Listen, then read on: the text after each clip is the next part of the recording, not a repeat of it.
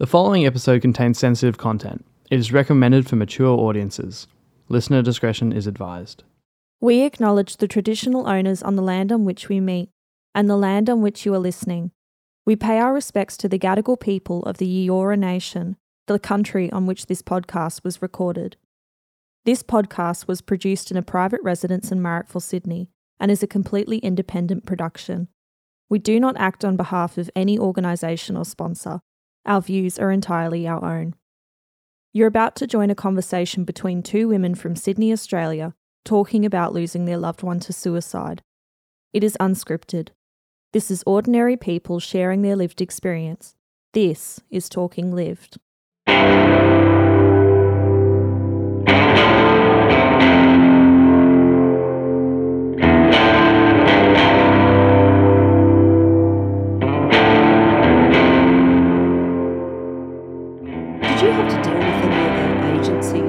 Responsible for the investigation? Coroners, police, that kind of deal? Did you, did, what involvement did you have in it?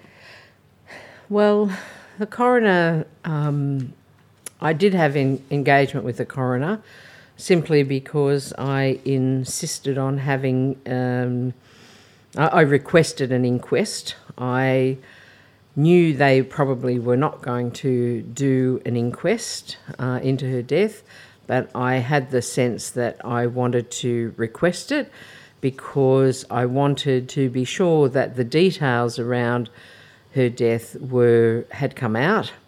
I mean, at the time of her death, my brain was full of the uh, circumstances of what had happened, the he said, she said, what happened here, what sort of response you got there. And there are a lot of situations where I really thought, oh, this needs to be on the public record. And uh, so I pushed for an inquest, even though I knew it was very clear from my daughter's death that it was a suicide. There was no nobody else involved. There was no suspicious circumstances. Um, and within that coroner's process, I guess there was police that had to be dealt with. We dealt with the police uh, who were doing the uh, reporting from the suicide, but there were police involved who'd been called out before uh, when Gabby, when there were welfare checks done for Gabby, and there were police involved uh, who were working on the child sexual assault case that Gabby was a witness to. So there were quite a few police that and coroners, and then there was the police, uh, the late police liaison to the coroner who you're dealing with, and yeah, that's it. It ends up being quite a bit of a mess, a lot of people, but you don't really know who you're dealing with, and you're trying to just navigate that system and that situation as it comes up. And when it did come up, I did try to get some legal help. I thought I don't understand, have no clue whatsoever about what even coroner's court is or even an inquest, you know, like you sort of hear, oh yeah, investigation into someone's death, but really just such a headline understanding of what the processes were that would be going through. So everything was touch and go, but my main uh, quest was to um, have on the record the information of things that had happened around um, Gabby's death. Yeah, uh, same for us in the sense that there you immediately become you have to maintain contact with multiple agencies. All of this being completely foreign to me. I knew nothing about this going into it, but yeah, we certainly. Uh, I was the next of kin because I was Jason's partner at the time. And I think they have a way of kind of this senior next of kin. I don't know how they use this. There's a very specific set of language and jargon, isn't there, that they use, which I also was not acquainted with. But we, Jason died interstate, so we live in Sydney. Jason lived in another, uh, died in another state. So we had two different police administrations to deal with who were preparing reports. Um, and we had to give witness statements. They had to prepare their report, and then it had to be kind of investigated by the coroner. So part of those processes, I think the interesting thing from my point of view is that part of those processes happen in parallel. So Jason died of a drug overdose. So there was toxicology and kind of a medical examination that happened. That was managed by one agency, which was overseen by the coroner's court, but we were also having to deal with um, police as well. Because when someone dies in this way, it's an unexplained death. So there are circumstances where it's not a suicide, it's something else. Um, and I know I've certainly spoken to people, we've had this discussion before, where you're, you're a suspect. You can be a suspect if you've got close proximity to the event and where it occurred. So the police deal with families in some circumstances in that way, and that's highly traumatising for, for the people involved.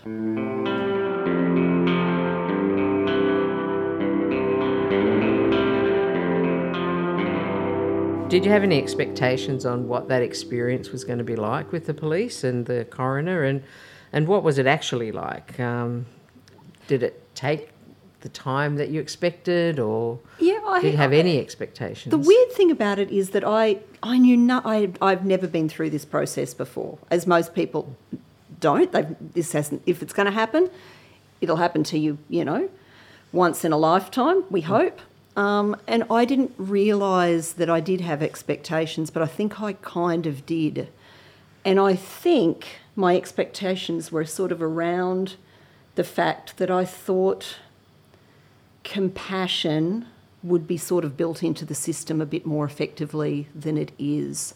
Because when this, I mean, this experience is awful, it knocks you sideways, you feel, you feel so fragile and vulnerable and broken. And I kind of expected that the system would be more there, there, and it's not. It's uh, you are dealing with multiple bureaucracies that have their independent jobs to do, and they need to do those things objectively. So that that is part of it. Um, but I found the coroner's court. Let's put it that way. I found dealing with the coroners and that side of it. Um, far the people involved were a lot better informed, I think, of how to speak to families who've been through a tragedy. My experience with the police was not like that. Um, and I understand they're preparing a brief, they're preparing witness statements, they're researching, they researched the history of Jason's life. So when we went in to, to give witness statements, we had to really talk about all of it. It wasn't just what had happened before his death, but the entire history of our life together. And I, I think their interpersonal training needs work. I've got to say it. So I think I expected more of a personal. This was such a deeply personal event. I think ignorantly and naively, I expected that the system response was going to be a bit more personal. And it wasn't, it was a system response. So there are a bureaucracy hmm. just like any other bureaucracy. Yeah. There are queues, there are delays, hmm. they take as long as their paperwork takes, and sometimes you'll get incredibly rude people on the phone. And when you're in a fragile state I, and so raw, I think you feel that in a way you wouldn't, it would just wash over you. Hmm. But when you're in going out of your mind, um, things just impact, I think, a bit more. Uh, they hurt. Yes, and as you said, each person in that system is doing their own little job. Nobody sits you down and takes you by the hand and says, "Well, actually, the overview, a, a mega view of this, or a, a um, um, overview of this um, process is X, Y, and Z," and nobody actually took me by the hand and told me that you know you don't know they're all just doing their bits. And if if you knew what to expect maybe things could be uh, uh, yeah I, I guess that's it. You're just going in so green like most of us haven't been through this process. So you you thrust into something that isn't you know whether it's a well-oiled machine it is an oiled machine that does its has its own cogs and and checks and balances in there, but that does not actually include, you know, individuals. But I have to say, I dealt with the coroners um, I don't know what I expected. I I expected justice. I think that is what I went in going for, and I expected the reason I'm doing this is because I want justice for my daughter. I want uh, the system that is failing people to not be failing people, because it was clear even when Gabby was alive that hang on a minute, these people are not really helping us with what we want. We're asking for this help and we're not really getting it. We're getting fobbed off. And at the time, you're thinking, oh, is this fob off? Is this for our benefit? Is this something we need to navigate and figure out? And it wasn't till after she's dead that I go, no, that fob off wasn't for our benefit. That was for their benefit. And Yeah. that hasn't helped us. So I heard so many stories after Gabby died. I started listening to podcasts and, and books and all kinds of stories about people who'd been through similar experiences and realized there were so many similar things, such parallel stories. And mm.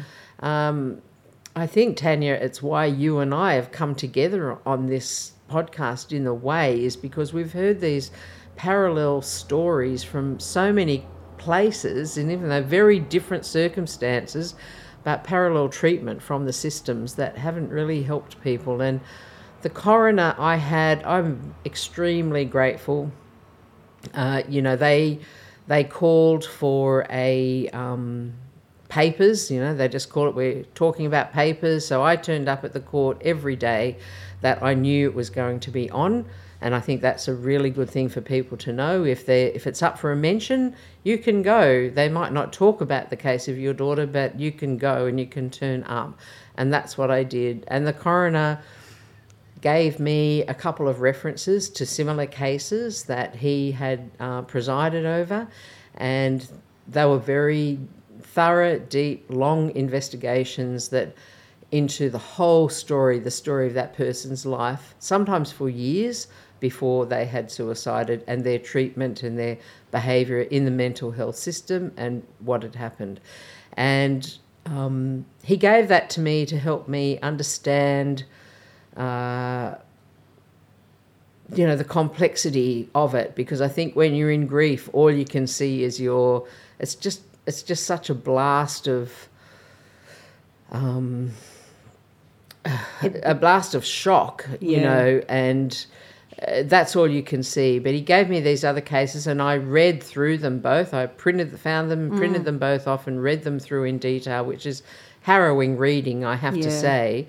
And I could see the coroner can understand that the system is unjust. You could see the coroner is obviously seeing way too many and hearing way too many of these types of stories, but he didn't really have an answer for me. Yeah. And he um, he but he was very fair-minded and if there was anyone that articulated the process and everything that was going to happen he did everything he could to explain things to me that i had a handle on it not only from my perspective but from the system perspective so i really understood what was coming down the line and if certain if x happens then y is going to ensue and etc etc Yeah, I look, I again more echoes in our experience, despite the fact that we were actually in a different state. So, because Jason died in Victoria, we were dealing with the coroner's court in Victoria.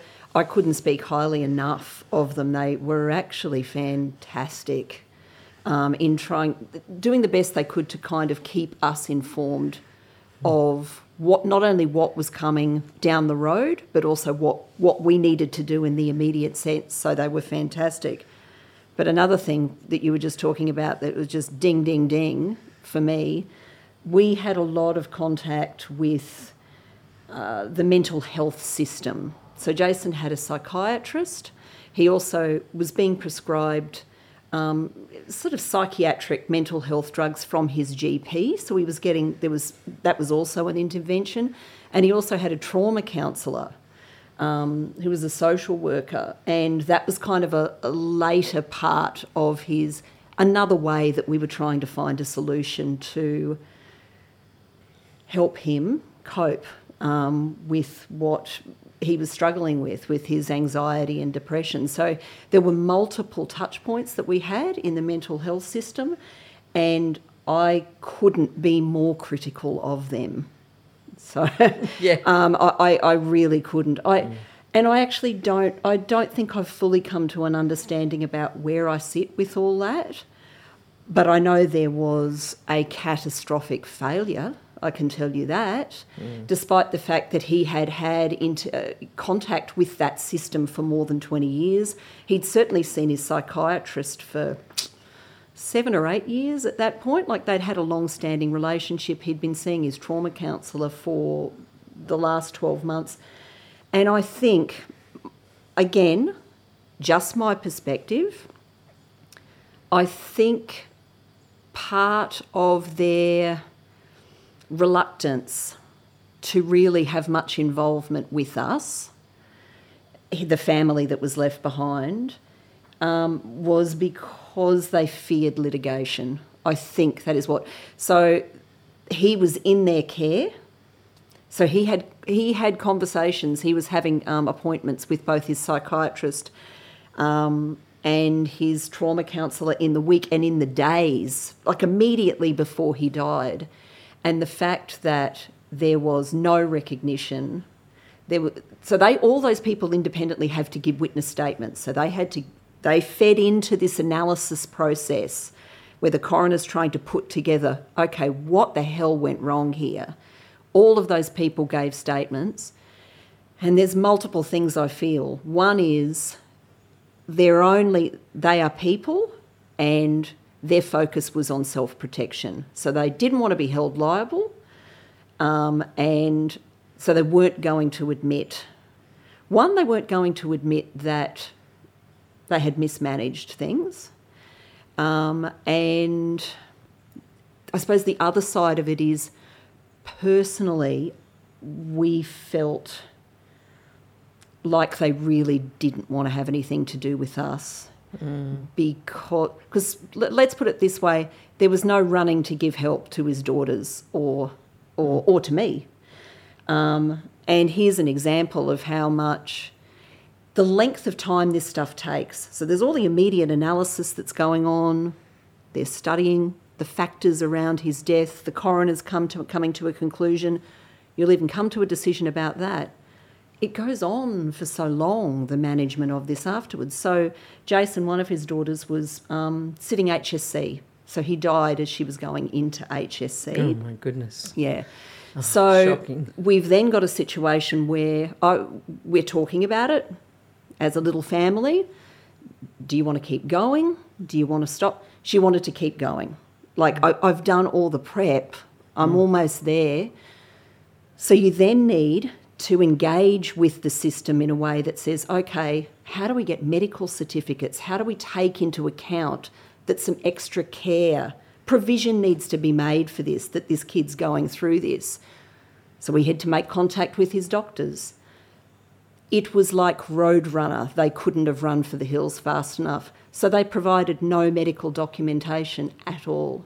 Hmm. Well, your daughter was an outpatient, so I'd make calls, they just wouldn't return them. And I, I, you can still hear I'm pissed about it even now because I think, why? Why did you do this? Is it mm. because you fe- had you formed an opinion that we were? To, there's that thing where there's that that conversation that's happening in your head where you're like, do they think we were to blame for this? What had he been saying? I, you know, Yes. his daughters. Like, could the system not have stepped forward to be a bit more supportive and demonstrative? So, in fact, we did get the medical certificates. We ended up having to go to our local GP, who knew all the history anyway. But technically, it was meant to be his doctors that was providing all of that, all of it Yeah. and his trauma counsellor I'll, uh, similarly oh you you get on one hand look if you ever need me you know um, i'm devastated by what's happened and if you ever need me for appointments you know that i'd always take you take you on. Also i loaned jason a book. Um, would you be able to have a look and, and see if it's in your house and give it back to me? And i was like Are you fricking kidding me? And you know, one of my daughters, when she saw that email from the one of uh, from the counsellor, absolutely went ballistic Mm. and said, "Did she? Did she is she aware? is she aware of how that's going to land with Yes. people?" Yeah. And then, of course, she looked up on the internet. She, you know, that book that she's looking for, she can buy it on the internet again for twelve dollars. Yes, yeah. So there's multiple layers of system. There's many points of system engagement that go on for a really, really long time, and longer than you you would ever think they're going to go on for.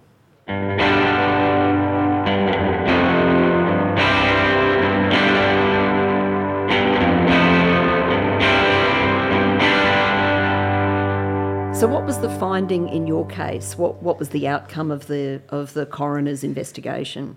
Well, the coroner was uh, report was death by neck compression, uh, death by, you know, suicide herself, done by herself.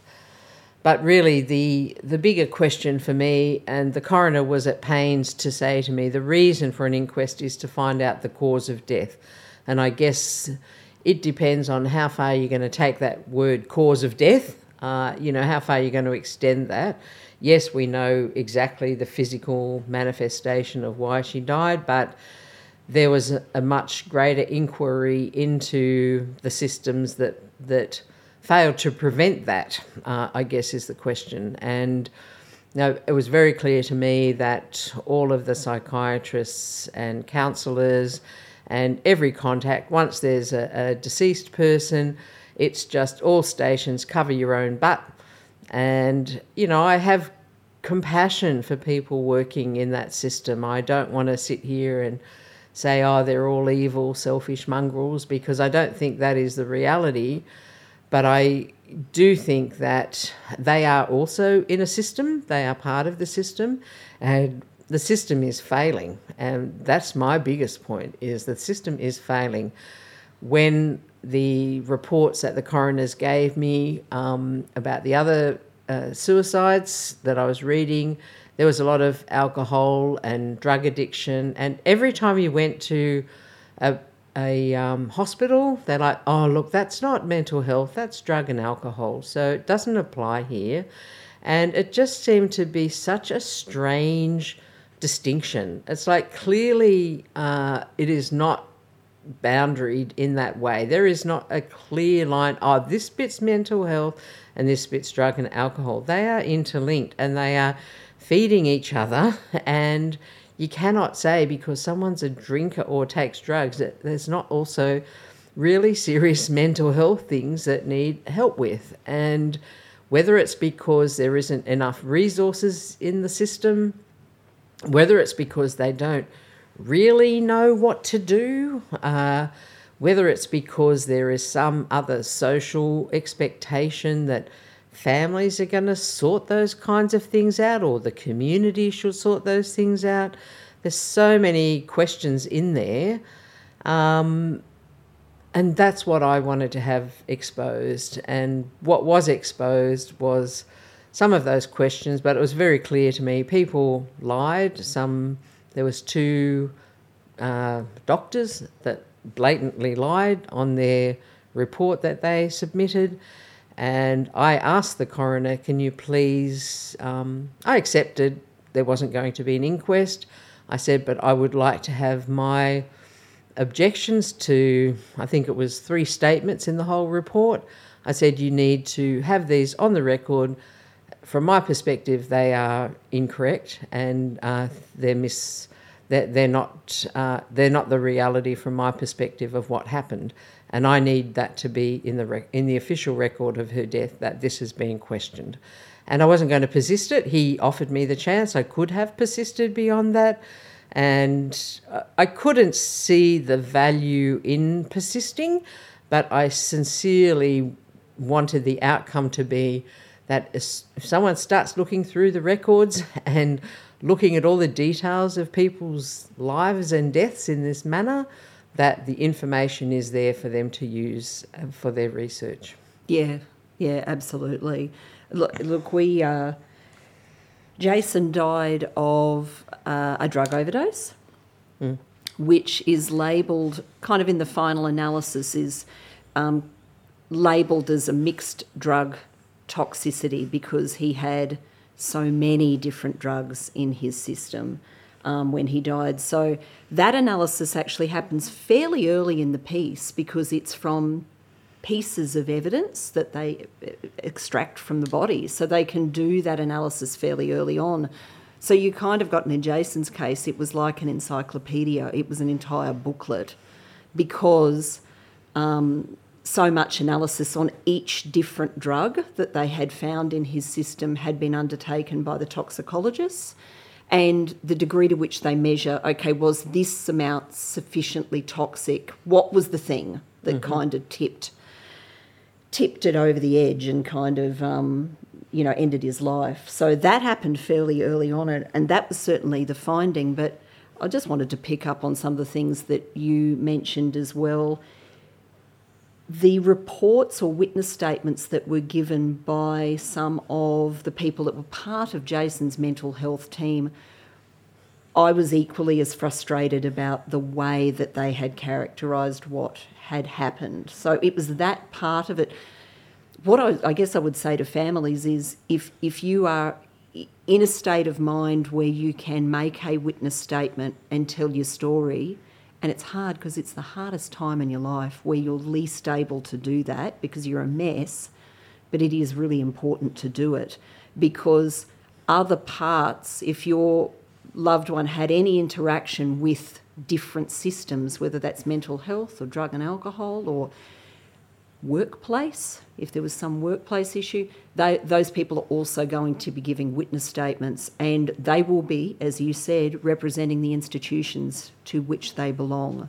Um, and your interests don't feature much in their conversations. So, from our point of view, Jason's mental health support people are not going to come forward and say, yeah, we, we kind of fucked this one up, we mismanaged it. He was on really, really high dosages of things which we just kept upscaling, and we weren't really aware of the fact that he was in a deep psychosis, that because he was white, male, professional, incredibly clever, because Jason was a very, very smart man um, who was kind of the leader of a team in an office environment. He was an analyst. So he was hoodwinked. The mental health professionals are not going to come forward and say, actually, we let a lot of this go because we took at face value the story that he was telling us that he was really, really stressed at work. Absolutely, that was probably true. That whatever else was happening in his life, he, he basically slipped through their fingers. And no one's going to come forward and say that. What they're going to say is, oh, his wife left him. That's what happened. Yeah.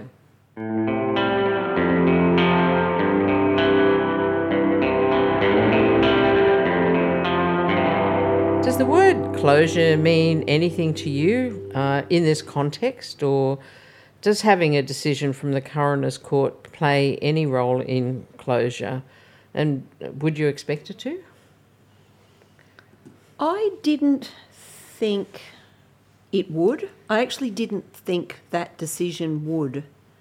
But because it goes on for so long, it drags on for months, so you've actually got time to reflect on it.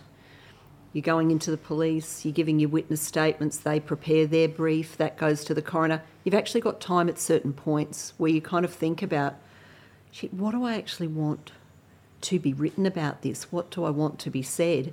So it became increasingly important to me as the um, as the as the story unfolded. Also, in part, I think because I was reading the environment and also the conversation that's going on in your head at the same time, is that I could see that it the situation for our family and Jason's death, I felt was increasingly being characterised as a marital breakup. And that really, really broke my heart. Hmm. Really broke my heart because you could say a lot of things about people's relationships from the outside, but there were a lot of people commenting on things that they knew nothing about. And they still felt that they had a sense of entitlement about commenting on them. So, and it was a very easy, going back to other things that we've talked about, is very easy. If you can package thing up, package a reason up in a ni- nice bow, mm. blaming, it's mm. very easy to do when, it, oh, well, she left him. That's why. Mm. It broke him. Mm. And if anyone knew anything about the amount of work that was being put into trying to get Jason help in the last couple of weeks of his life. Try the last 20 years of his life. You know, there are lots of things that could be said, but for anyone to level the accusation that I did not love him, that hurt. So it Be was very what you say, people. Very, very important for me to have that love written up in a way. I don't know how you go about doing that. I didn't know how you, you, you went about doing that. So I gave my statements, and a lot of it was about this is someone that that we really, really loved and care about, cared about, and our little family, that was our whole world. The two girls and Jason and I, and it had been our whole world for the. He was the centre of our lives, so it was very, very important to to capture that.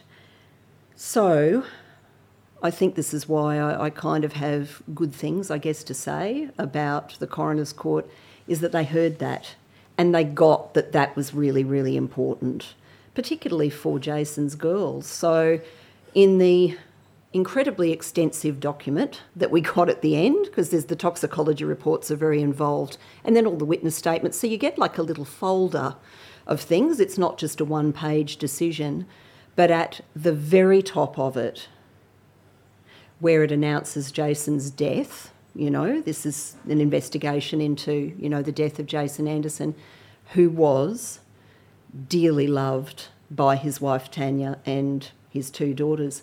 That mattered to me because it means that in all of the mess and the I don't know, the the failure of, of the system to see us. I didn't think we were seen. I didn't feel I certainly didn't feel we were heard in the lead up to his death. We we certainly weren't heard.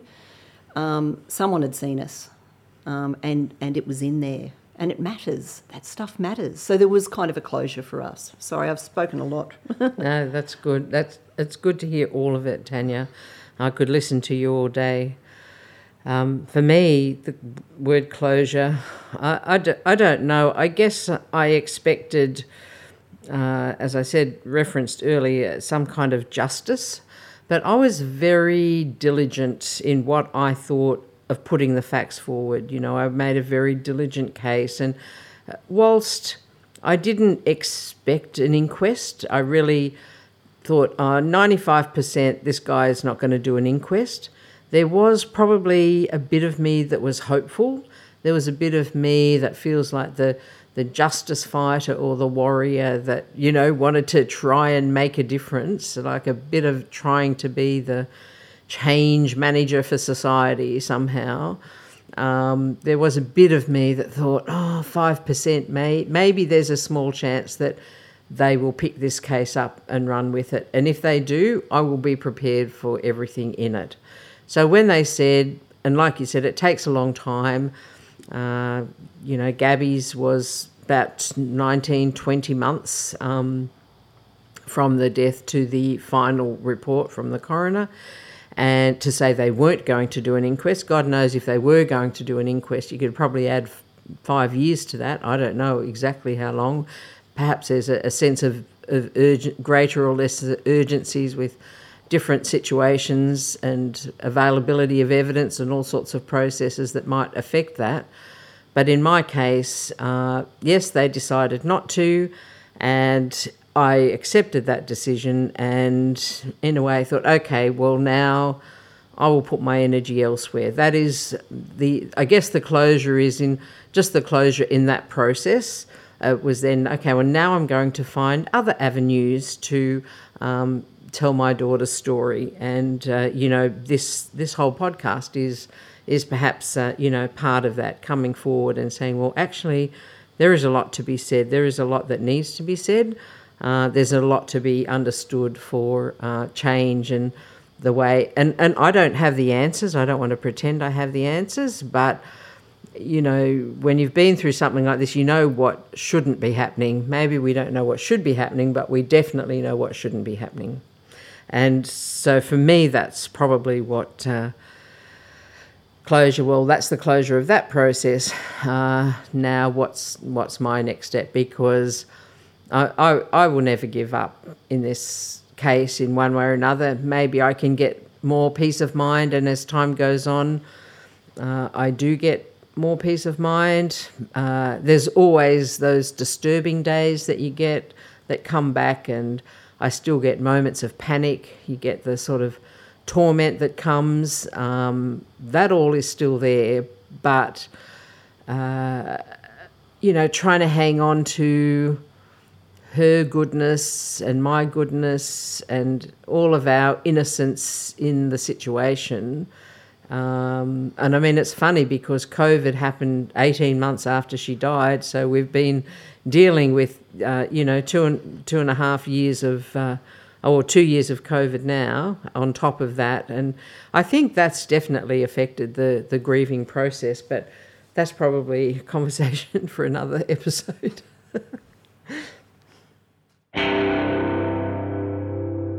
Content development and background research by Joni Janaway and Tanya Bretherton.